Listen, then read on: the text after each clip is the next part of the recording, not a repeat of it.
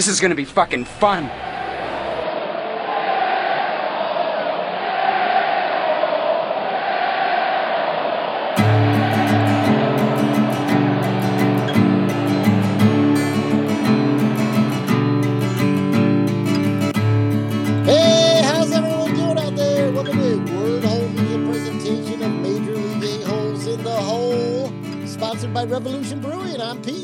I'm Ryan. You are in the hole with Major League A-Holes. This week, we will be talking about, of course, Chicago Cubs, unfortunately, the Detroit Tigers, unfortunately, uh, A-Hole standing leaders, the San Francisco Giants.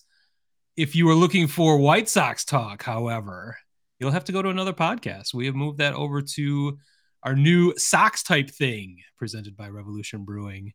We released our second episode this morning, so you can find that on all major podcasting platforms. It's going strong. Got a good following, some good numbers off that first one. We're also started a Twitter feed specifically for Sox type thing at Sox type thing, cleverly titled. Um, that is going strong. I think we're up to over 150 followers already. So thanks, thanks for that. So, I mean, the you are in second place in the A-hole standings, but you will always be the most interesting team, it seems. Uh, in maybe all of Major League Baseball. I mean, We're there's there's always we're something streaking, going on buddy. the White Sox. Yeah, We're so, streaking now. so check that out. It was too much to contain within one podcast, so it deserved its own podcast for now, at least. We'll see. When Yeah. we stop being interesting, we'll just yank the cord, and I'll I'll I'll change the passwords on everything and make it go. I'll, I'll go dark, but or if you piss me off too much.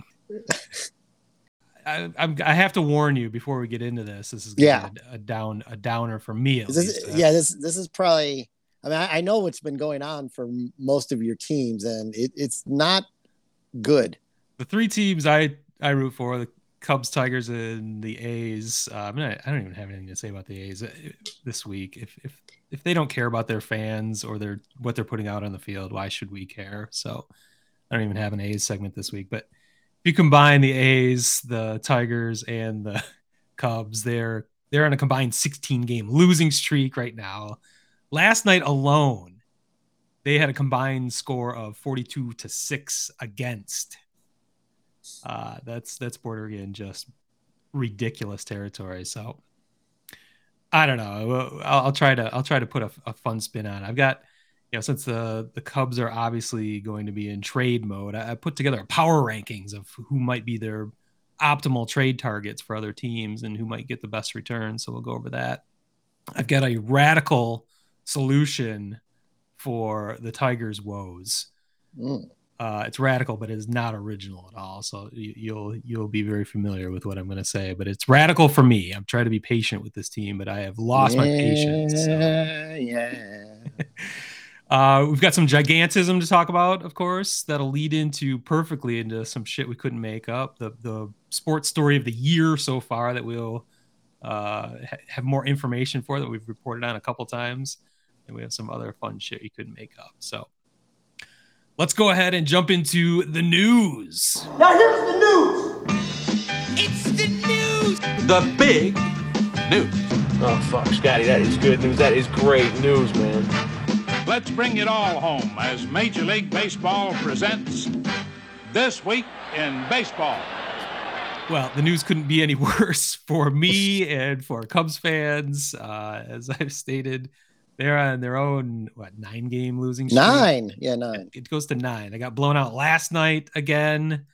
Uh, it's it's unbelievable what it, what has happened to this team. I guess it's it's believable. You can see the product they put on the field and the few major league players that aren't you know three A or four A players uh, are hurt. So of course we are uh, in a in a tailspin really. So So Nikki is- went back to the IL, huh? Yeah, yeah, that Madrigal trade is looking very interesting uh, for both sides now. Kind of a total flop, but yeah, I mean, he was back for what three games or something. Now he's already back in the IL, so just ugly, ugly scenes um, on the north side. But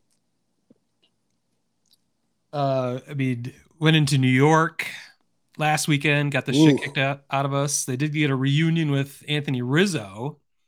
I think you had it. Didn't you have a story about Rizzo? Well. Rizzo, Rizzo during that series, he was asked about, you know, Cubs and the Cubs competing and lack thereof competing. And, you know, he simply just said, like any reasonable person would say, all the big markets teams have plenty of money to spend. So, yeah, a team like the Cubs should be competing every single year. Yep. It's That's not a saying. It's not a sentiment we haven't expressed on, yes. on this for both both Chicago teams who who historically are not competitive.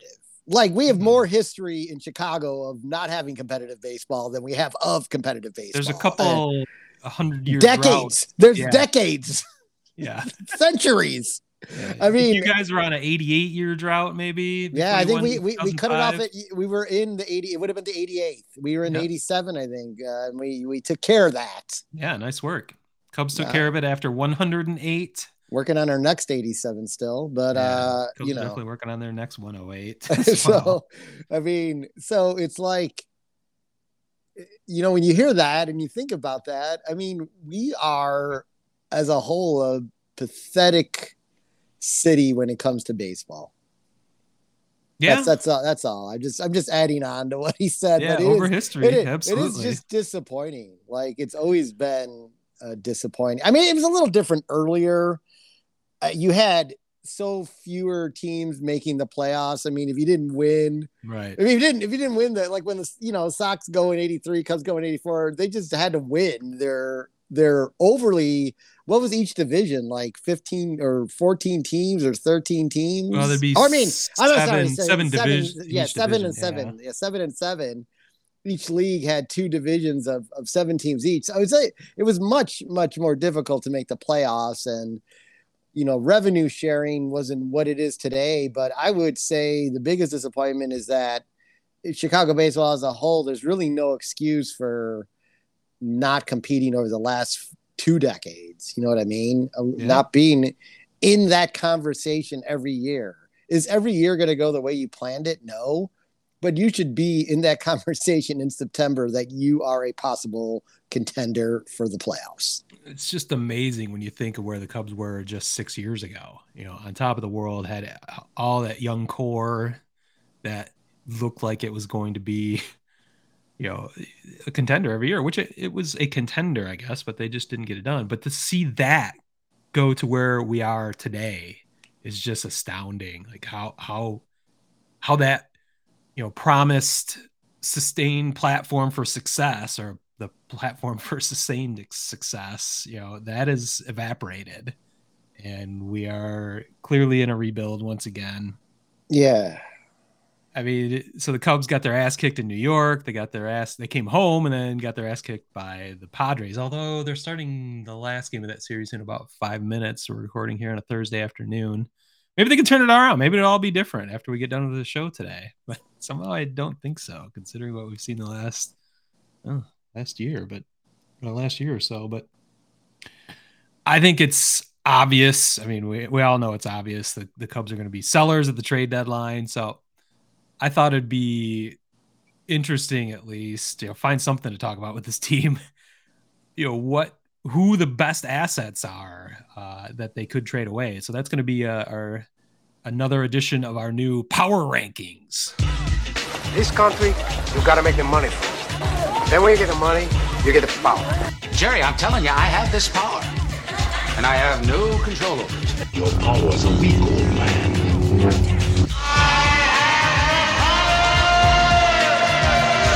Then when you get the power, then you get the woman.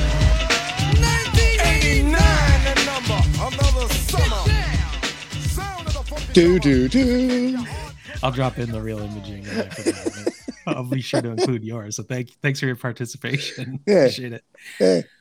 Uh, I mean, you can chime in on, on this for sure. I've got I've got my list, and you can say it's you know debate me what who should be number one. You sh- I'll- oh you're you'll let me thank you I just want to make sure. I want to make want to make sure you're participating in this because I need your help. But I, i'm awake number one, I think you might you might not know who I'd go with number one. It's I mean it's not revolution. I've been talking a lot about Willson Contreras the last few episodes, but I'm gonna put Dave Robertson at number one on my top uh top the top asset asset Mm. that the Cubs have to trade. i can Um, understand that having a team with some relief problems Well, that's the thing. I mean, every team that's in contention is going to be looking for relievers, let alone elite closers potentially.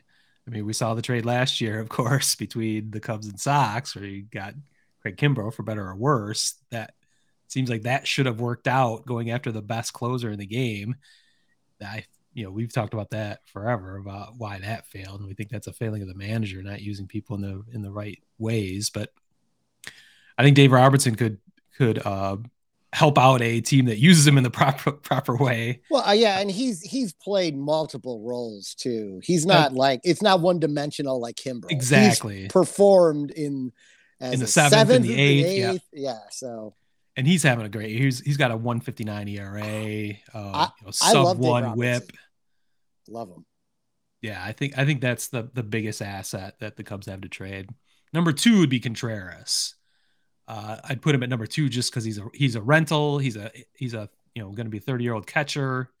Uh, I probably don't have the rental part is the biggest thing, but it's you know trading him would be it's going to be a big deal for somebody, but I don't think it has quite the value of what Robertson has. Um, it's also there's also it's also difficult to trade for a catcher in the middle of the season. I've heard a lot of discussion about it. That makes sense to me. Where you bring in a brand new catcher has to learn your staff on the fly and has to you know get those starters comfortable with him uh, on a in a quick a very quick manner so you kind of risk you know changing up your the, right. the, vibes you have for your pitching staff that have gotten you into playoff contention by the trade deadline bringing in a, a brand new catcher um, you know seems could be risky. So that that might be another reason, you know, that the whole world might not be coming to the Cubs door looking for Contreras.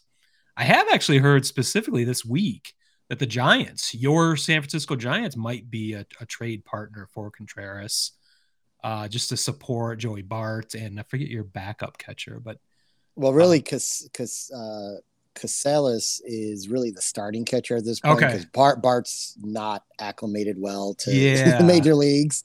Um, so there, there seems to be a, a, bit of a fit there, but there are risks, of course. I'm not, I'm not saying that's a done deal yeah. by any means, but I thought that was interesting just for for your and I, your and my conversation here that those two teams were linked.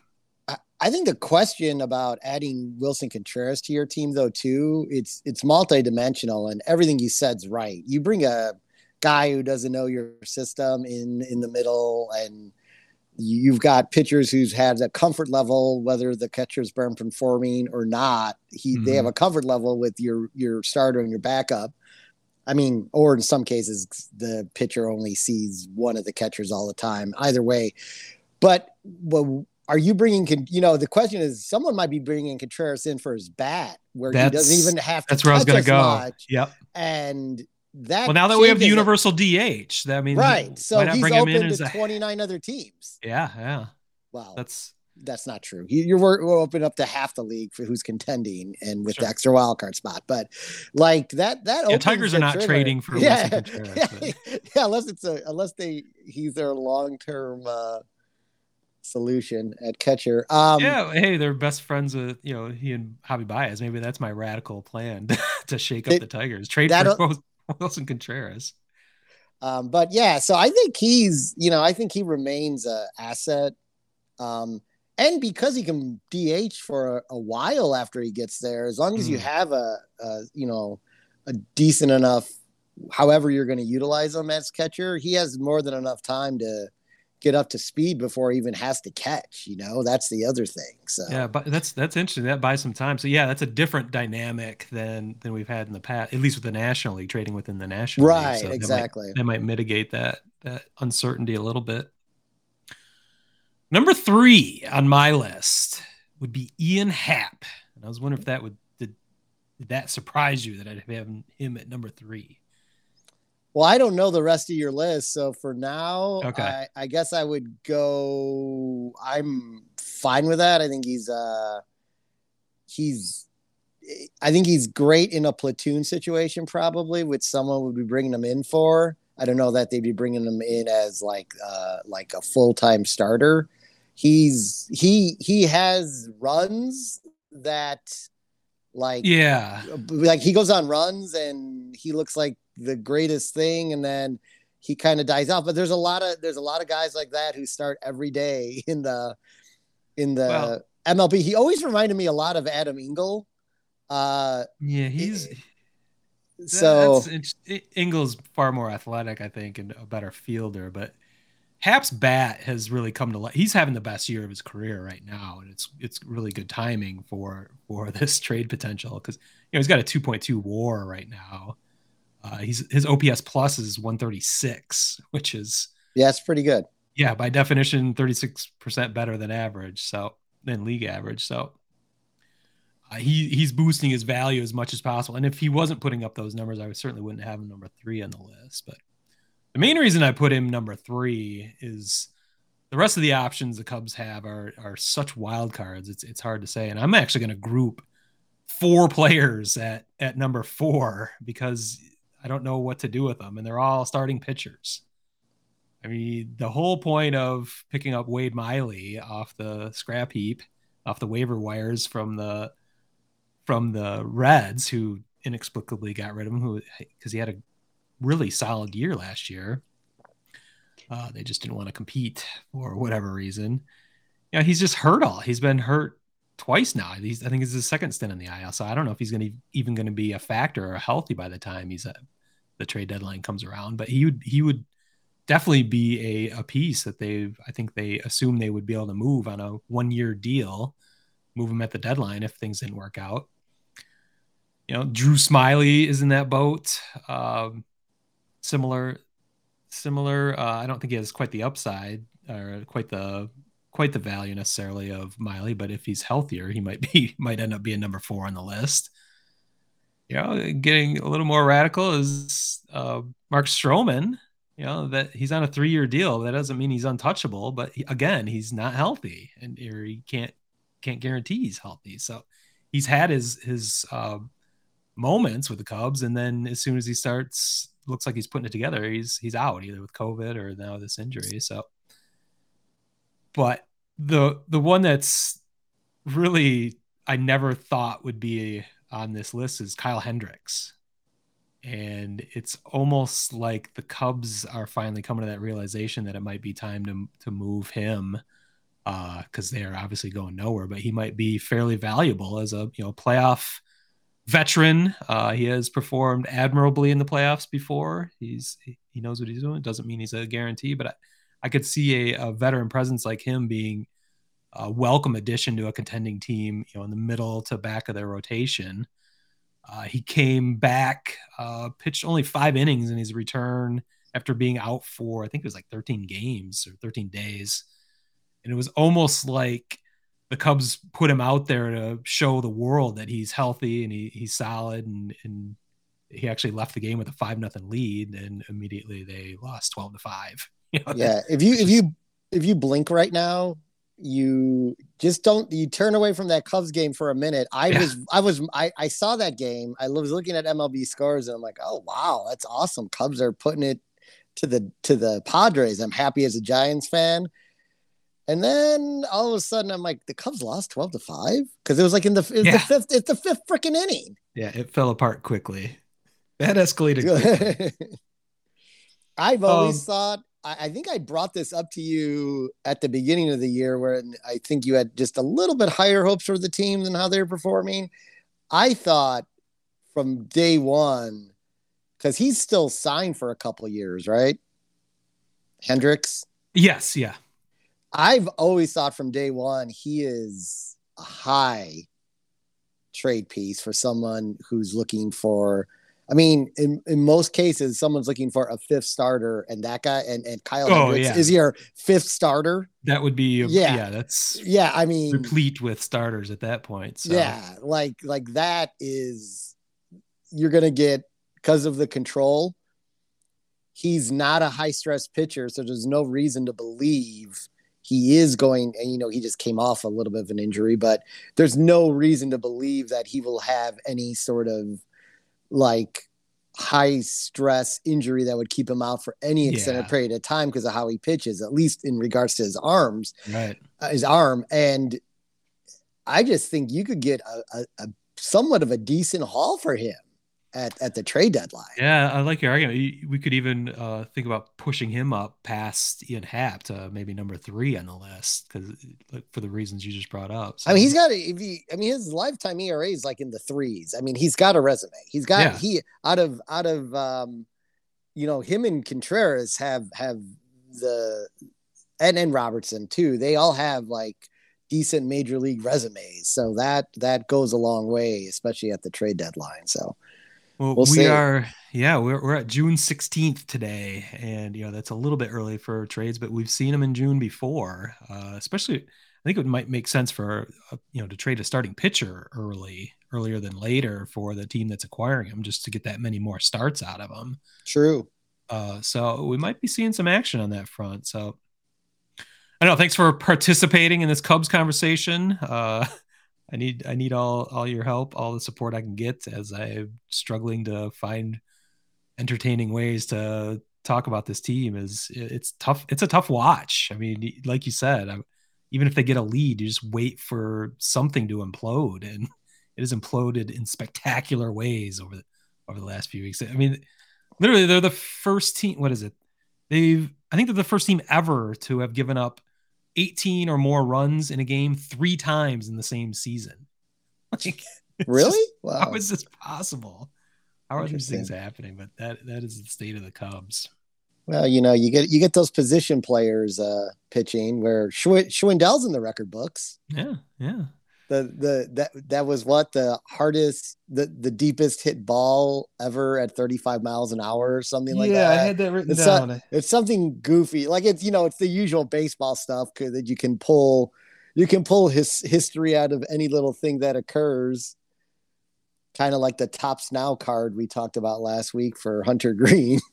Yeah, I wrote down Frank the Tank uh, threw a 35 mile an hour fastball for a home run to Kyle Higashioka. I forgot his name, the Yankees catcher, but uh, I didn't write down how many feet it went, unfortunately. But yeah, it is some kind of. It's just that uh, pitch has never been thrown that slow or yeah. something that was, and then it ended up being a home run. So there you go.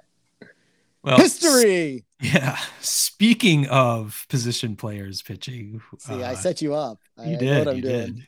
Let's uh, transition over to, to my Detroit Tigers. Sparky Anderson has joined us. First of all, how do you feel? I feel great, Marv, but let me tell you this. I'm stupid. Chris just grabbed a nacho. I think he took somebody's nacho. He's doing on something. You know, a little mid-game snack. Magnum PI, right? Use him for an example, right? Here he is. He carries a Detroit hat around. He's talked about me on the show. And Lou Whitaker and Alan Trammell go on the show. Why doesn't someone say, how come we don't have Mark Fidrych on the show? Who, who, had not one, not two, but three position players pitching in the game yesterday against your Chicago White Sox in a 13 to nothing rout.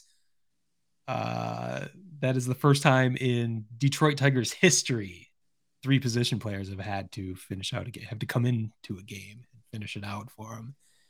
And really, the most embarrassing loss of the season in a season of many embarrassing lows. Uh, that that may have been the lowest, and I keep looking for rock bottom, and I, I don't know how it gets worse than that. AJ Hinch, you know, called it embarrassing. The players had a players only meeting after the game, um, which was unusual, of course. Uh, it doesn't sound like it was like a, a yelling screaming match or anything. I don't think people are calling each other out, but it was just kind of, you know, something that needed to be done. Looking for answers on how to how to fix this pathetic offense and just pathetic effort appears in the field. That's another team, my true favorite team, uh, that is just hard to watch. The the at bats are incredibly frustrating that there's a there's not it's not that there's no effort but it, it looks like there's not especially when you see someone like Javi Baez just flail away over and over again at the low and away slider, uh, pulling his head off the ball every time. And it just doesn't seem to be an adjustment made by anybody. They are on pace at this point to have the worst runs per game in the history of Major League Baseball. They're at 2.71 as of today.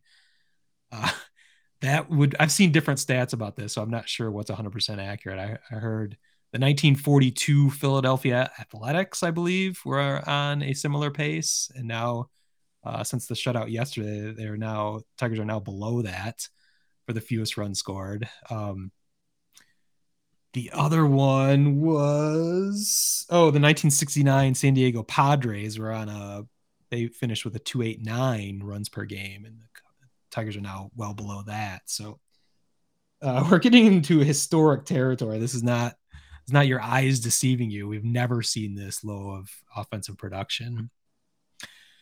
Uh, Tigers fans are equally as frustrated as I am. Uh, you know, there's smattering of boos now every time that Javi Baez comes up. You know, Al Avila and Chris Ilitch, owner, the owner and uh, GM and owner of the team, are getting booed, and now are being kind of dragged through social media and uh, especially uh, Detroit Sports Talk Radio today. Uh, it's just, and they have for quite some time, but I'm finally at a breaking point. I think I I, I try to be. I have no reason to be. I'm a, just an asshole with a podcast, but I try to be a little bit reasonable and not reactionary, and I don't just call for people being fired or you know just just to get the pound of flesh because I'm angry at my team and I want I want things to change and you know people have lashed out at Javi, um, which is understandable. They don't they don't have they have a two month relationship with Javi essentially that has been the worst version of Javi Baez that we've ever seen. So that's what Tigers fans have been exposed to. I have the benefit of being a Cubs fan. I've watched tremendous highs out of Bobby, and you can see we know I know what his potential is and what what he typically is, and this is this is the worst version of it. So I think going after Javi is the, the wrong way to go. Yeah, and and you know what? Just move him, bet him ninth then, because you lack so much in the field when he is not in the field. The again, you didn't win any of those games, but the game one didn't the Sox didn't score double digits because of a couple plays he made at shortstop. Oh yeah, for sure. Uh, yeah, and it just like I watched the well, I, I watched pretty much everything, but like definitely when he was not playing, uh, there were some balls hit in the general area of shortstop that made it through. That I'm like, you got to put him out there every day. I mean, this yeah. if you're if you're not hitting the ball, you got to put your best defense out on the field, so you can yeah. maybe win a game three to two, or win a game two to one to minimize the damage. I mean, it doesn't help that your pitching staff is in disarray except for Scoobs, and um, well, now the bullpen is starting to feel it, and the overachieving yeah. replacements for the rotation are starting to show their warts. But and you lost what? You lost what? What Rodriguez for the year, right? Well, I'll get into that. Yeah. Okay. Sorry. I didn't mean to. Sure about didn't that. mean. To, didn't mean to jump your your yeah. flow. I apologize. Well, getting back to back to your White Sox, uh, who came into Detroit and of course swept the Tigers. They out hit the Tigers forty nine to twenty five in the series. Twenty two Outs- hits yesterday.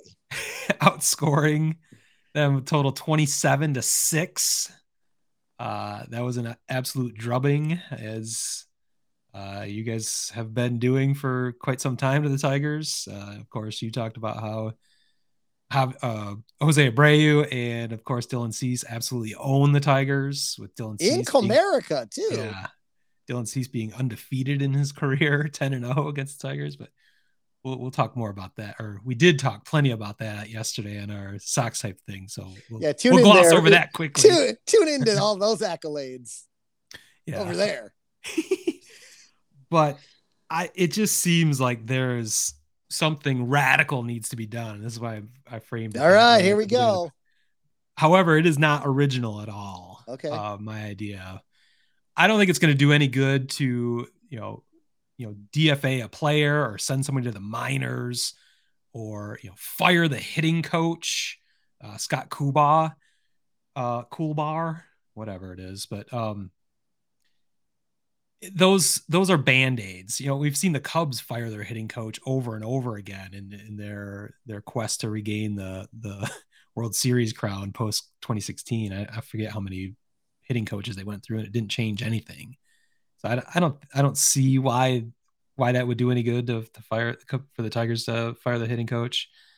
I'm not blaming aj hinch. I he's he has enough credibility in my mind at this point that he he isn't shouldn't be on the chopping block. Although I've heard some people call into Detroit Sports Talk Radio and call for his head, and I've certainly seen it on social media. And you know, he didn't enter as the most popular just because of the cheating scandal in um, in in Houston, but I don't see any reason that to put the main part of the blame on him. You know, you can't fire all the players. So if I'm not firing the hitting coach or the manager or the players, I think it's got to be Al Avila. I think I think I've finally reached my breaking point where Al Avila is is the center of the issues that uh, that the Tigers have that have have been built over the years. This culture that has created this setup where where you have everyone on the team slumping this badly. This roster construction, whatever it is, is fatally flawed, and that has been by design of Al Avila, the, the ill-conceived design. Uh, he took over in 2015 for a fired Dave Dombrowski, but he was under Dave Dombrowski for 10, 15 years before that. So he's part of the previous regime. I pointed out uh, back in, I think it was 2018, believe it or not, the Tigers finally embraced analytics and created their own analytics data, database called Caesar, uh, crassly named after their owner's corporate pizza empire, Little Caesars.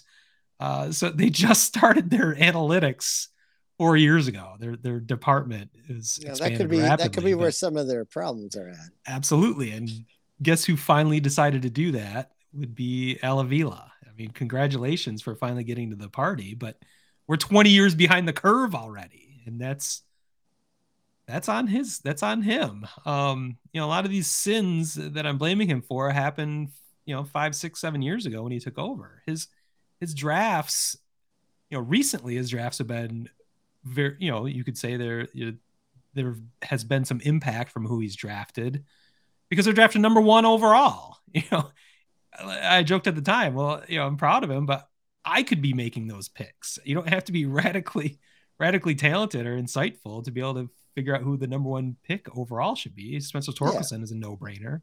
Riley Greene yeah. was a no brainer. Yeah. Jackson Jobe was a little bit outside uh, the box last year, a high school pitcher, which I probably wouldn't have gone for, but uh, you know, he's years away, of course. Um, Casey Mize, I bring up. Uh, yeah, I, I, would have probably picked him as well, but there was a lot of noise out there saying the way he throws lends himself to getting injured, and now he is having Tommy John surgery out, you know, until probably 2024 at this point. Uh, so even even the obvious, you know, lar- you know, bright spots of his drafts are you know are not even you know they're obvious and they're not even performing. Torkelson is a huge disappointment so far. It's only two months into his major league career. You know, it's hard it's hard to hard to blame for that. But beyond that, there's no one coming up. No one else is coming up through that system to, to help out the Tigers. We have Willi Castro playing center field right now. Harold Castro is our hottest hitter right now. I mean, these guys, uh, this is the state. We have nobody else that, to fill in this from the farm system, and that is a that is an indictment of Al Avila. Look at the free agents. You know, we had a promising year last year. Uh, it was a fun season, and actually, 2020 2020 was actually a little bit of fun. Uh, they're they're winning some games that I didn't expect them to win. They're at least entertaining. The first month of 2021 was brutal. Uh, and then the last five months, they had a winning record each month and gave you a lot of hope that maybe things were actually turning around. This this rebuild that you can argue either started in 2015 or probably started in 2017 when uh, all the massive assets started to be traded off. Uh, you know, we're, we're, at least six years into a rebuild, and we are the Tigers are now on pace to win 63 games. 63 and 99 should be the record if, if they continue their current pace you know, you talk about the trades when they started this rebuild, trading Verlander and JD Martinez and everyone else. The, the returns for those trades have been historically bad. There's essentially no one that is that's turned into a major league prospect. Right. You know, you know Daz Cameron might, you know, is marginal. Jake Rogers, uh, you know, he was solid catching prospect and you know, and played pretty well last year until he, he's had had Tommy John surgery. Um, just the returns on those trades is where where a lot of a rebuild gets gets its momentum just was not there. You know, with that momentum I mentioned a minute ago in of 2021, we added free agents. It's like the Tigers. This was their plan. They started, you know, to turn the corner, and they added spent spent some serious coin in the offseason. and the free agents they got are awful. I mean, have provided almost nothing to this team this year. You look at you know the aforementioned Javi Baez, what he is, what he has uh, shown. Is he the worst hitter in baseball? I think you sent me an article uh, on. Oh no, I, I just I just po- I just tweeted it on uh, Sox type thing because of the you know there was no way Tim Anderson was ever going to be as yeah. good as Javi Baez. Well, I, I think I think that ship is. There was an argument a while ago, but yes, that is there's no argument to be to be made. if you look at his stats right now, it's it, it is horrific. I think there could be an argument to be made that he is the worst hitter in baseball right yeah, now. Yeah, that that's what that argument was in yeah. in the article. I don't know that that is accurate. Um, that's that is. I didn't look too deeply. I just saw hundred percent through statistics, and yeah. but maybe well, he, he he's probably the, the worst hitter in baseball based on the back of his baseball card right yeah. now. So he's certainly the most disappointing free agent, at least yeah. in Tigers history at this point. Two month, two and a half months in, but Eduardo Rodriguez, who you mentioned, uh, I actually wanted to do a whole segment. Where's Wardo? Um, he is on a leave of absence. He's on the restricted list. He was, well, he he said he, there an uh, something posted like last night that said he will not be returning this season to the team. I have not heard that, and no one talked about that on on Detroit Sports Talk Radio today. I'd I'd like to see that. Um, yeah, let me. I'll find I haven't heard it that and anywhere. send it to you. It said uh, he has been moved to the restricted list and will not be returning to the team this season. See, I think that would be much bigger news in Detroit. Uh, I'll, I'll, we'll, let's table that. I'll at least uh, address that next week. But uh, regardless, he was on a rehab start. He, he had you know mediocre results early in the season. Uh, then got injured. Was having a promising rehab, and suddenly he told the Tigers he could not return to the team for personal reasons, and was subsequently placed on the restricted list. Uh, AJ Hinch said he hopes he comes back. Uh, didn't want to get into details, of course, because it is a personal issue. So nobody has any idea what the fuck's going on there, and that is un- unbelievable considering you know what what the production you've got out of Javi Baez with this this free agent class. Uh, Tucker Barnhart was the other the other piece they added. Um, you know, he, he was brought in for his defense, but yeah, I, I have not been overly impressed with that. Even uh, he, he hasn't thrown out a ton of runners. Pitch framing might be better than what they had before. That's I, I haven't looked at the numbers. That's a little bit harder to quantify, but you know, he is one of the better hitters on the team. I think his average is in the 230s, which puts him in the upper echelon of Tigers bats. But so it's just every every box that a, a, general manager needs to needs to check has been a basically an absolute abject failure for Al Avila. And at some point you have to pull the plug. And I am I've finally reached that point. Right. I think yesterday was was the breaking point. Um, there's never a good time to fire a general manager. It's it's it's terrible for the organization because everything that's been built is under their vision. And you know he spent at least the the last seven eight years building that and it's it's come to nothing. We've got the draft coming up in a month or so. And you know how do you bring in a new gm to get up to speed and figure out you know what they should do with that? But i don't think i think i'd rather risk that than have Al Avila running another draft at this point. So that's why i think it needs to happen now I don't think it's going to. Um, I haven't seen you know any any uh, real radical action from owner Chris Ilitch. Uh, he has shown a, a an, a willingness to spend money finally, that was a big change uh, this offseason. But it, it, made sense not to spend on a team that was obviously rebuilding until they they turned the corner, which it looked like they had. But you know, he might be uh, very frustrated. I'm sure he is equally frustrated with with the returns on his massive investment and the general direction of the team. And just to see an entire an entire roster that cannot hit just tells you it's systemic, it's cultural. It is not it is not a single player. it, it is a it's a culture that needs to be completely re- revised and a system that needs to be a radical overhaul. So I, I am finally today, uh, June 16th, calling for the removal of Al Avila. Can we get Al Avila removed, please? Not a bad guy. I think he's very likable. I just think that I think the the Major League was- Baseball has passed him by long It's- ago. It's amazing how quickly baseball makes people like turn on members of the organization because you were you were all you were all about Al Avila for the last six months or so. I was I mean, cautiously. I, that, that's that's that's misstating it. I was cautiously Oh. cautiously optimistic that his that he was turning things around. I would not say You're- it's all about him. Or You were calling like, him- he's no longer asleep at the wheel. He's making moves. The Tigers are heading in the right direction. They might actually win the division this year. Did I say that? I picked them to finish third in the division. I think if you look at this, so I think you could calm down about that shit. I'm just, give, I, I had to give you some shit. I had gone crazy. you, you can give me shit about what I said about Theo Tigers, Epstein. Tigers are going to the World Series this year. I mean, it's happening. I did get over my skis with Theo Epstein when the when the Cubs brought him in ten years, eleven years. Well, ago. that was So fair. That's very different than my feelings I've ever expressed about. No, you, but you so. did, you did. I mean, all, all, all kidding aside, all just giving you shit aside. I mean, and I, I kind of see it in the same way. I'm like, oh, maybe he isn't that bad because the Rodriguez. I mean, again, and over time, the Rodriguez move probably will be a solid move. He's having personal issues. That to me is more important than baseball. I- Absolutely, I mean, uh, but we have no idea what that means. Is well, I said marital. It's it's more spelled out that it's marital issues. Oh, okay. Well, this yeah, is a yeah. this is a, a groundbreaking article you're referencing. I can't wait to see. It's I under I- well, it's in the Detroit Free Press. The marital issues okay. as of yesterday.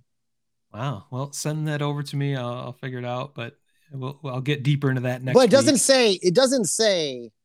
I saw an alert, and maybe I just misread it yesterday. But I It's happened before. I swear it was on the Athletic that said uh Rodriguez uh you know put on the restricted list not returning to the team this year or something like that. Well, but yeah, that you, you said that again. Just some. Let's talk about this next week. I I, I- I need to see what we're talking about. but if you look up the Detroit Free Press I article, will, I you'll- I will. you'll- Okay, you'll I believe it. you. Oh, Yes. no, you'll just see that it's marital issues. That's all I'm saying. Okay. That's what they they they said. So Well, back to you mentioned Tucker Barnhart. Um, I just one little tidbit before we get off the Tigers.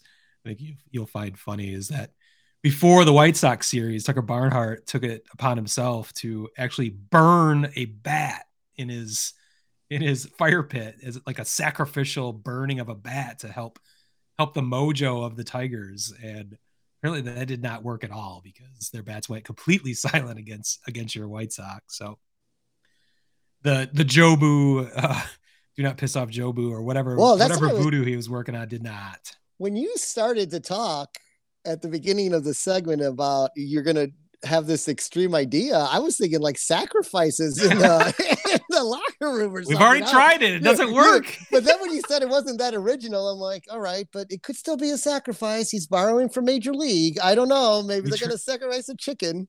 We tried it and it didn't work. So now now we're now we're getting rid of Allen. So. I mean, I said this on the Sox type thing. Folks, I couldn't even talk trash to Smitty because it was not even it was just so bad. Like I just this is this is a pity pity Yeah, party now. I, I, I don't think I could do this anymore. yeah, uh, I mean, it was just so there was not bad. much trash talked on either side, uh, so you you took mercy on me. But I don't Yeah, think I, yeah. I couldn't have responded anyway, so I don't know. Yeah, what was it was one-sided trash talk, but it It'd was be like you're it- beating up on the fat kid with asthma wearing the Babylon Five T-shirt sitting in the corner. So Yeah. my Dave Attell reference. For the week. That's right.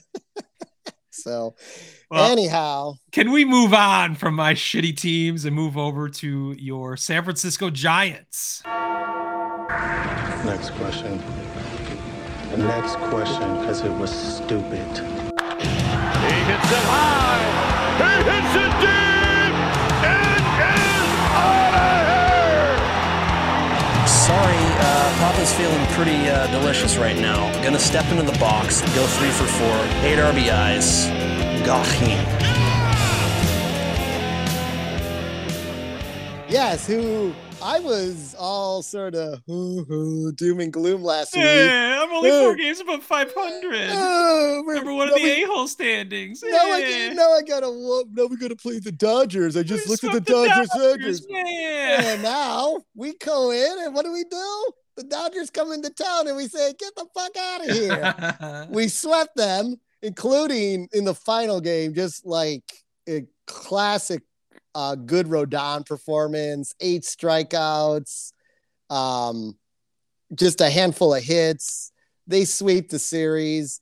It's just it's just mind boggling. They've they won five in a row.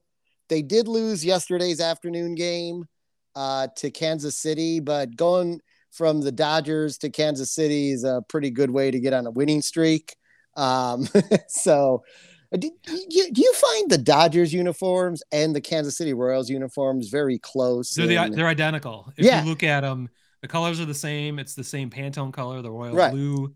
So I Uh, thought was the difference is the Royals don't have a red number on the front. That's the only difference. yeah. Same I font for the Dodgers and Kansas okay. City and Royals. Thought I was Yeah. crazy for a second because it was like I was like, that's so weird that they played them back to back. That was and an have, like, impromptu aesthetics right there. I know, and they had like identical jerseys, and Yeah, I, I thought I'm like I'm like I'm pretty sure these jerseys are identical.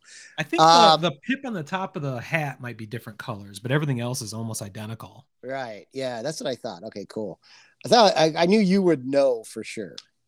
Oh, I knew. I was ready Um, for that one.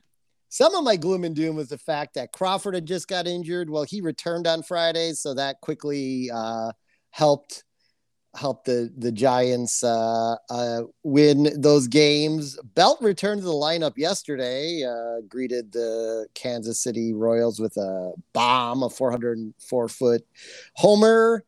Um, so things are now trending back up. Unfortunately, they won five games in a row, didn't gain a ounce of a- anything in the standings for the division. One reason is because the uh, the best division in baseball, as proved by our power ranking segment a couple weeks ago. So. and and the aforementioned uh, Padres are having their way with the Cubs right now, who are also tied with the Dodgers for first. So, but you got to win. Mm. You got to win those games. You know, it doesn't it doesn't matter. Just keep winning ball games, and things will take care of themselves, as they like to say.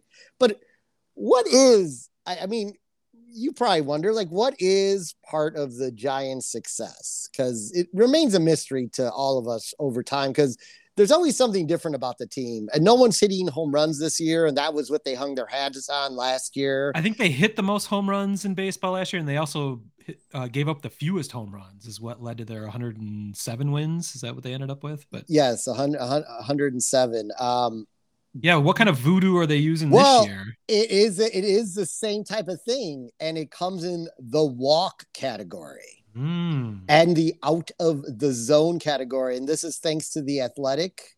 You and I are both subscribers. If you don't subscribe, you should subscribe. This is from Grant Brisbee, who brought up the fact that the reason the Giants are winning ball games without knocking the ball out of the park this year is they are at the top of the league in not swinging at pitches out of the zone. They're fourth in the NL, fifth in the MLB and their walk rate is second in the NL and third overall in the MLB. So they just do not Mm. swing at bad pitches. Um, you know, that would lead when they make contact, they make contact with balls that are in the zone. Uh, but obviously, the results don't always end up uh, how they should be.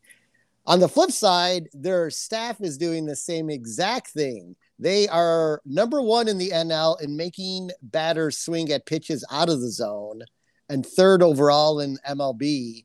And they are first in the NL in walk rate. They walk no one and fourth overall in, in baseball. So basically what they're doing is they're minimizing, you know, they're minimizing the, the guys on base, at least with three passes and they're taking their time driving up those you know pitch counts and things like that and getting those uh, starters out of the game so that's their that's this year's voodoo so far we'll see Mm. if it's sustainable and we'll see if it leads to a uh, playoff appearance but That is that is their their um, their magic on both sides of the ball. But we all know that isn't the big story for the Giants this year. Yeah. And the biggest story in all of sports potentially. and this i guess just what kind of transcends us into the our shit we couldn't make up segment Oh, you guys like to tell jokes and giggle and kid around, huh? What have we got here? A fucking comedian. For a turkey cemetery. Come out to the coast. We get together, have a few laughs. feel free to jump in on this but um more news has come out about the, the the biggest story in baseball this year the slap across the face to Joc Pederson The and slap heard round the world. yes, and the twenty thousand dollar entry fee um, fantasy football league run by it one 20 or 10?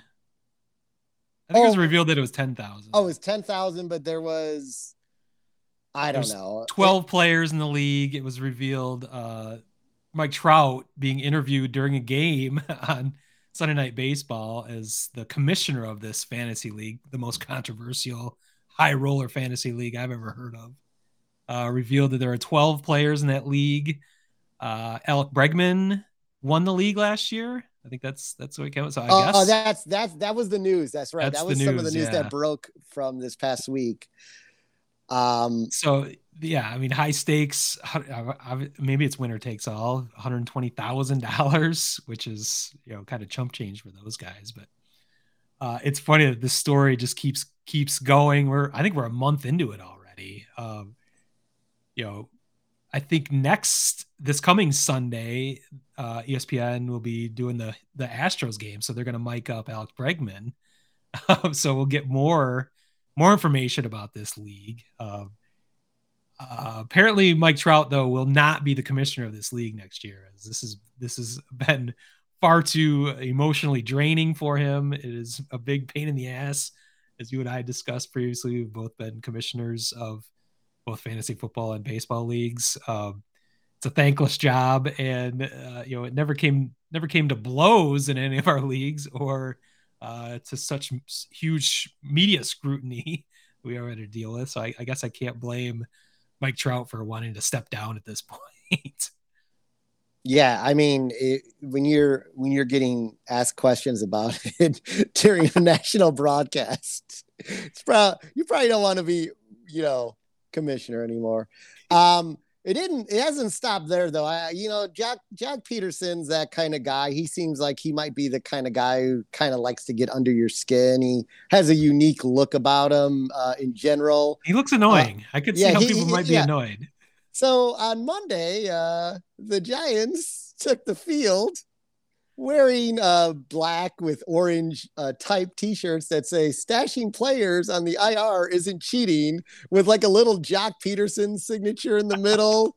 Uh, something like fantasy football, something across the top. So A uh, show of solidarity the- from his the- teammates. the fire continues to get stoked when you when you got a major league baseball club warming up before the game in these shirts. I mean, I, I've got to say, you know, I've always loved baseball. I've always loved like, you know, like you know, one of the one of the major pluses was Cabrera getting on base during this series and watching him screw around with Abreu at first base uh, in the Detroit Sox series whenever Miggy gets on base, it's it's a joy to just watch the interaction of him with with uh, the opposing team's players. Um, but like this is just just another great baseball story. Like even though it it, it, did- goes it it, it kind of goes in into their per- violence, though. I mean, I don't know it how did, great. but but it goes in it goes into like you know it's kind of like the off the field has come onto the field now because we should know nothing about this by the way. We're, we're getting a little insight into the mentality of Yeah. the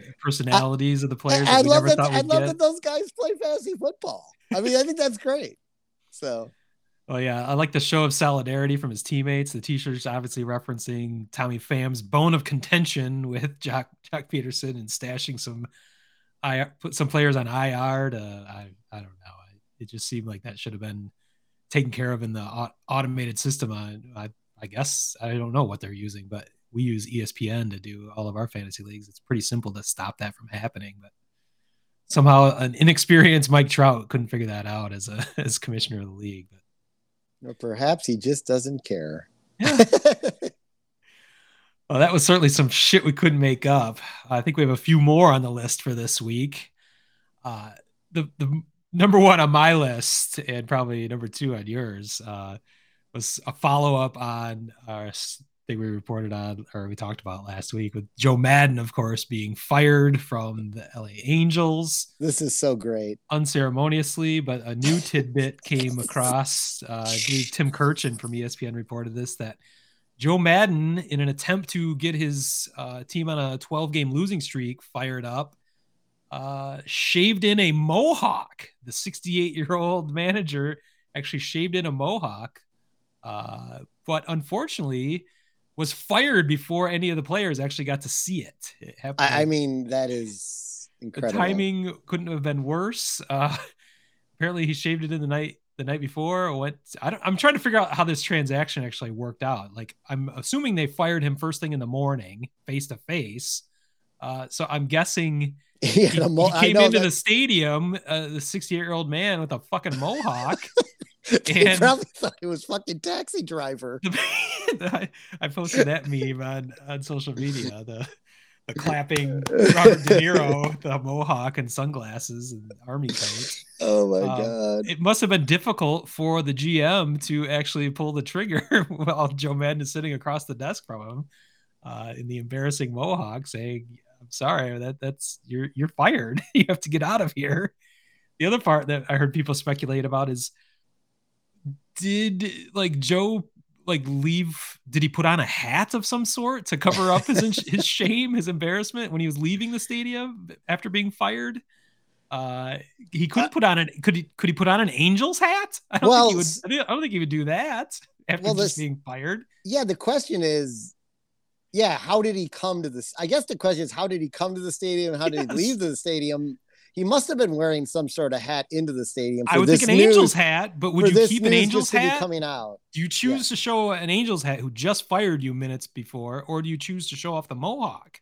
Well, does the manager come dressed to the stadium, or does he dress in the stadium? Well, here here's with the players. Thing. If he if he's going to unveil this new mohawk, I don't think he would just show up without a hat on. He'd have something to to right, right, because it's a big reveal. Real, yeah, true.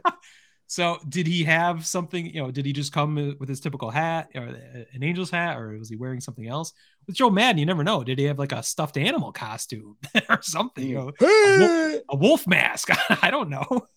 He got fired while wearing a wolf mask. That's going to be the next story that comes out. I love that. Uh, but I just, I just love the idea that he was indeed sitting in the general manager's office with a mohawk while he was being fired. It's just just adds another layer to how, how bizarre that, that whole situation was. And it, it sucks. I mean, we were making fun of the guy, but I was not last week for sure. He's he's one of my favorite managers. It's just sad the way he's going out. And it got it got even a little bit sadder this week when that news of the Mohawk was revealed. Now I'm just picturing him. He's sitting there. He's got he's where he's got his Mohawk, and then he's just like, he, they're telling him he's fired. He's like, "You talking to me? you looking at me? You talking? You talking to me? Me? Huh? I don't see anyone else here. That's perfect. um, my next one uh, just happened last night.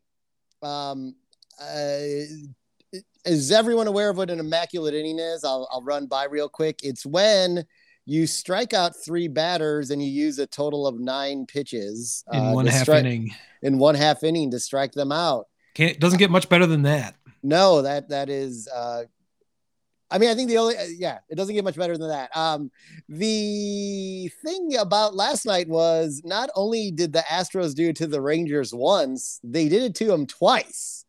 Luis Garcia and Phil Maton, I think that's how you say his name, struck out. They completed two immaculate innings for the first time in MLB history. But it gets even better. Yeah they struck out the same it was the same three batters in both that's, instances. that's insane. I i i mean two immaculate innings is one thing but I, I, I couldn't believe that when i read that part of it. Like how do they not take a pitch or something foul something off in in 18 pitches? None of them could do anything. I thought that Leury Garcia striking out and grounding in a double play against two of the Tigers' position players was was going to be the worst hitting of the night. But maybe maybe this this was even worse. I don't know. Uh, to be fair to Leury Garcia, I think he was trying to get outs just so you, you guys could get the fuck out of there in a thirteen to nothing route. Oh come on! I can't have a little, 95 a little- degrees. A little joke, jeez. I'm, I'm hey, I'm, I'm defending your player right there. Yeah, well, you shouldn't.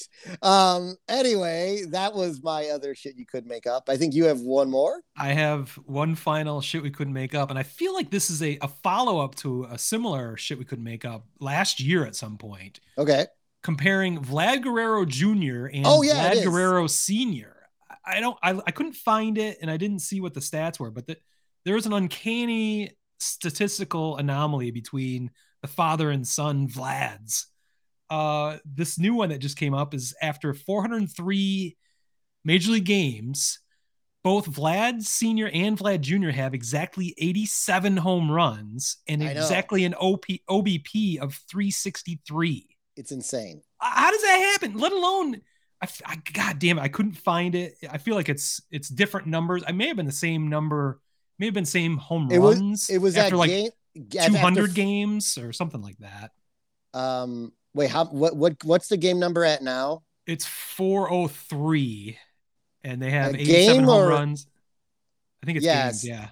Games are So at I. I feel You're like it was half half of that, but we I'll post I'll post it in the when we get this up on the website. If you find that, send that to me. What it was. I will. I'll I'll look for it because when I saw that stat, I'm like, oh my god, they flashed something like this last year where they yeah, had identical numbers. We talked about it, and I think it may have been a shit you couldn't make up. For some reason, it wasn't on our our robust website that I chronicle every fucking thing we talk about, and I couldn't Well, find it. so- apparently not well enough. yeah, I Um, got to work on that. MajorLeagueAholes.com is failing me. God damn it. Um, yeah. So I mean, what does that mean? Well, I think something we already know. He's gonna have a pretty good fucking career. Yeah, Jr. is. Yeah, I love Vlad Guerrero Jr. I'm a fan. He's on my I'm fantasy so team. excited for Monday. He was a Lansing Lugnuts, my hometown, my hometown team. I put him on the cover of Lugnuts magazine as the gra- head graphic designer for the Lugnuts. I put him on the cover of Lugnuts magazine two years in a row in 2016 and 2017. Uh, he is now a superstar, and I couldn't be happier for him. I was a fan of his father back in the day, uh, so it's it's just crazy how their their numbers are coinciding. You know, you're, they are kind of picking out different numbers every time, but you know, to have home runs and and OBP be identical after 403 games is unreal. Yeah, it is. It's crazy. It's good stuff. Well, I think that is it for this episode. What are we at? 106 of Yeah, Major League A-holes 106. in the hole. Uh again, uh if you if you missed our White Sox content, that is all now at Sox type thing, uh available on any major podcast platform, also at Sox type thing uh on Twitter. It's it come come look. I'm I'm I'm a maniac. You're blowing up. Yeah. Yeah. You're you're a different you're definitely a different follow than than the Major League A-holes uh Twitter platform. So get a, we've got a little variety going there. Uh you can catch Major League A-holes at Major League A-holes and on Twitter and different social media and majorleagueaholes.com. Find us on YouTube under In the Hole and you can find this podcast anywhere you'd like to find a podcast. So with that, I'm going to say this podcast is over. Peace. Peace. Yeah! Jesus fucking Christ, it's about time! S-S-H-O-L-E, everybody, A!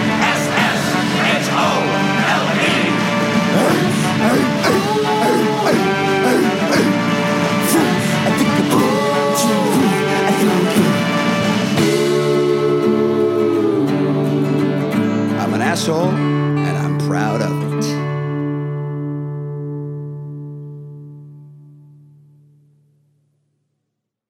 Word Hole Media.